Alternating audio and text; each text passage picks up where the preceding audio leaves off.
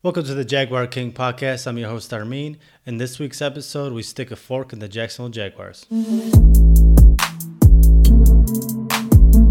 Another week of Jaguar football and another week of a loss to a winless team. Gardner Minshew's dad was in the stands this game and he was sitting in the nosebleeds he wanted to be as far away as possible from this eyesore. The Jaguars are the most interesting team in the NFL. We don't always break records, but when we do, it's always negative. The Jaguars are the first team in NFL history to lose to three consecutive winless teams, excluding the season opener. How's that for a random ESPN stat? I prefer those they give to LeBron. You know, the ones where it's like first player in NBA history to wear a size 12 shoe, make a left handed layup, three minutes left in the fourth quarter. But the Jags just never seem to get those ones. The Jags lose lose to the Texans this Sunday, 30 to 14. Very close to what I predicted from my last video in the preview. But again, with this team, it's not that they lose, it's how they lose. So let's get into the recap and some observations. So, my first observation is the defense. The defense is not the reason we lost this game, but also kind of the reason is really weird feeling. They were actually getting stops against the Houston Texans offense, and it felt like inception. I'm literally in my living room looking for that fucking spinning top, you know, making sure that this is real or not. Before the game, we're updated that Myles Jack, CJ Henderson, and Josh Allen are not going to be playing the game. So we're heading into this game without our three best players on defense.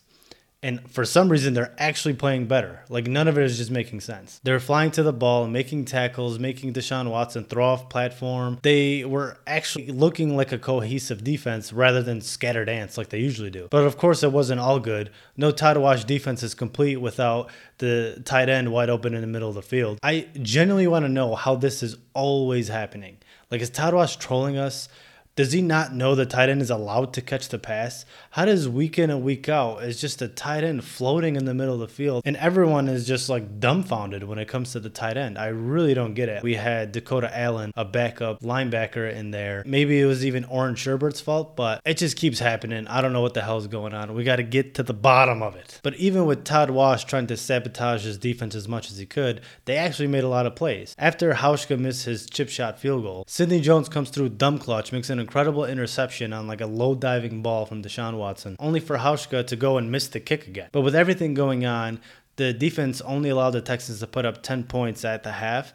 And to me, that was honestly really surprising. Besides that, you know, tight end where he was wide open in the middle of the field, walking touchdown, besides that drive, they actually played really well, pretty well, however you want to call it uh, in that first half, and it gave the offense life. It gave them a chance to actually stay in the game versus allowing 28 points in the first half. One of the reasons it could be is because Jarrod Wilson was back in the starting lineup at free safety. I don't know how much of a factor he is actually back there. Maybe he makes a ton of communication calls. Maybe he is just generally a very good center fielder for us, and it goes unnoticed because that position in the scheme is kind of quiet. Or maybe the defense was just happy Andrew Wingard wasn't back there. Coming out in the second half on the Texans' first drive drive, the Jaguars lose their starting strong safety, Josh Jones, on a helmet to helmet hit. I thought this was an awful call. Look, I know the NFL is trying to make the game safer, but they really need to stop sending their worst refs over to the Jags games. Sure, you can say that Josh Jones was leading with the crown of his helmet to make this tackle on Brandin Cooks, but how else is he supposed to make that tackle? Is he supposed to just belly flop on him, catch him in midair, and fucking powerbomb him?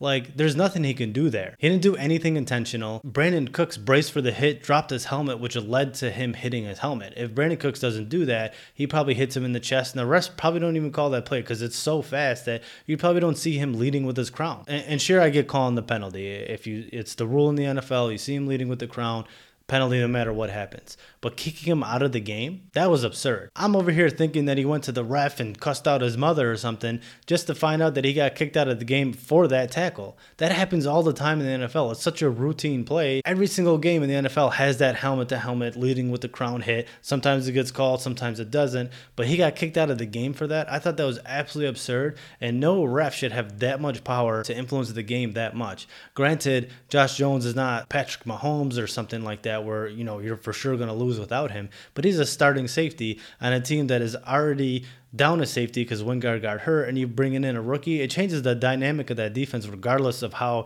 important he is to the team or not. But even after that happened, they were still able to force a field goal. It was still a game within reach. The defense kept them in it throughout that game.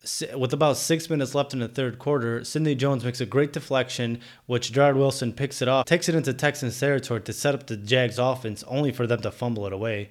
No pun intended. Then in the fourth quarter, it just obviously started to implode. The Texans were just doing whatever they wanted. Jags looked winded. Jags looked confused. Brandin Cooks, for whatever reason, looked like an all pro out there. Even though they put up 30 points, there was some bad on the defense, but ultimately, I think they put up their best performance outside maybe that Colts game, but you can even say this game was better than the Colts game. So on to my second observation. We need a clean house faster than a maid. Our whole front office is just absurd. They're just dumb.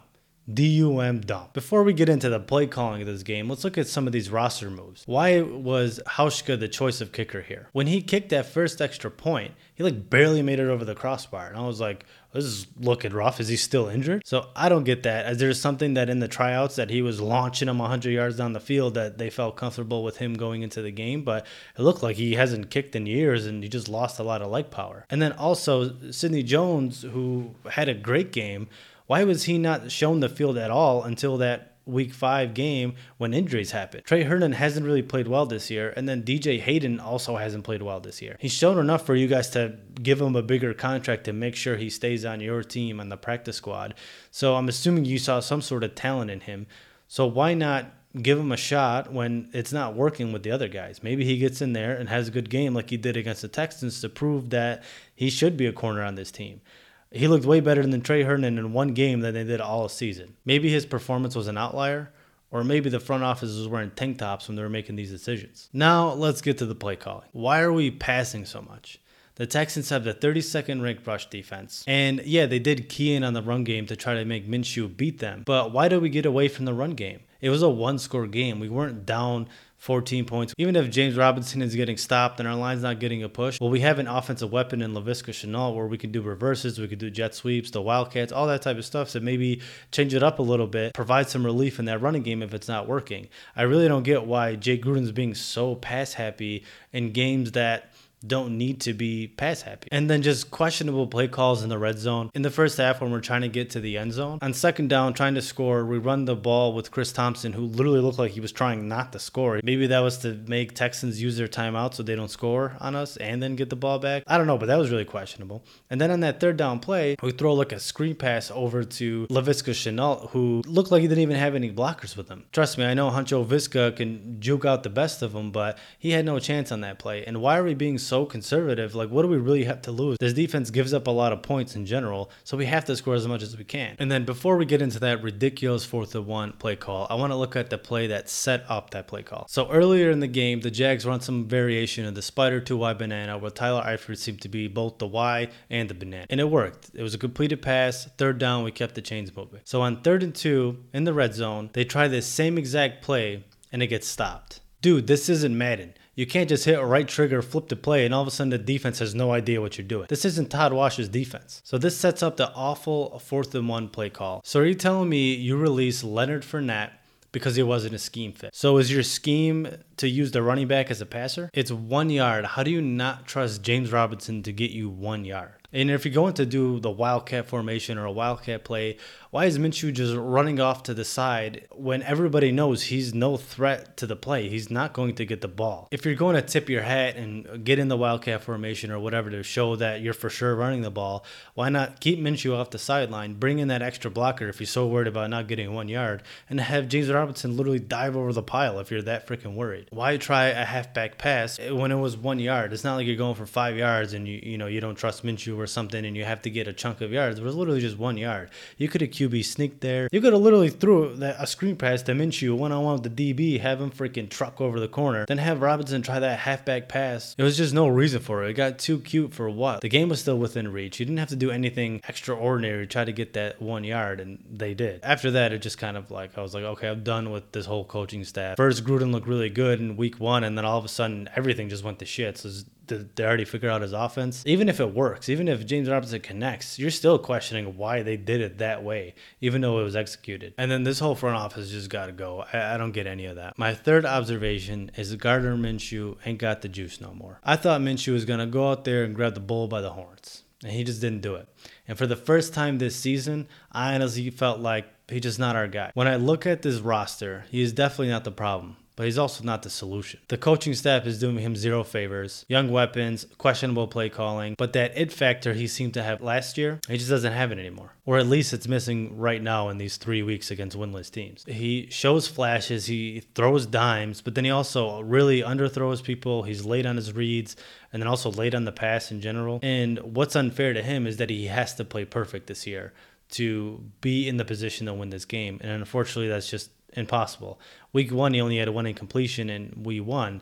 That's just not going to happen all the time. There's no way. And I will say that you can win with Gardner Minshew, but you have to build a good team around him, kind of like what the Bills did with Josh Allen. They know that Josh Allen can't carry that whole team. They built a really good team around him. He has a really strong offensive line, a lot of weapons, good coaching, good scheming, and allows him to play at the levels he's playing right now. Unfortunately for Minshew, he doesn't have a good coaching staff around him, nor does he have a really good team built around him for him to thrive as much as he can. But of course, with when the talent starts to diminish, then the quarterback play will start to diminish too because he's not really elevating the team. Although the defense did put up 30 points this game and it looks a lot worse in the box score, they also made a ton of plays to, to put them in position to win this game.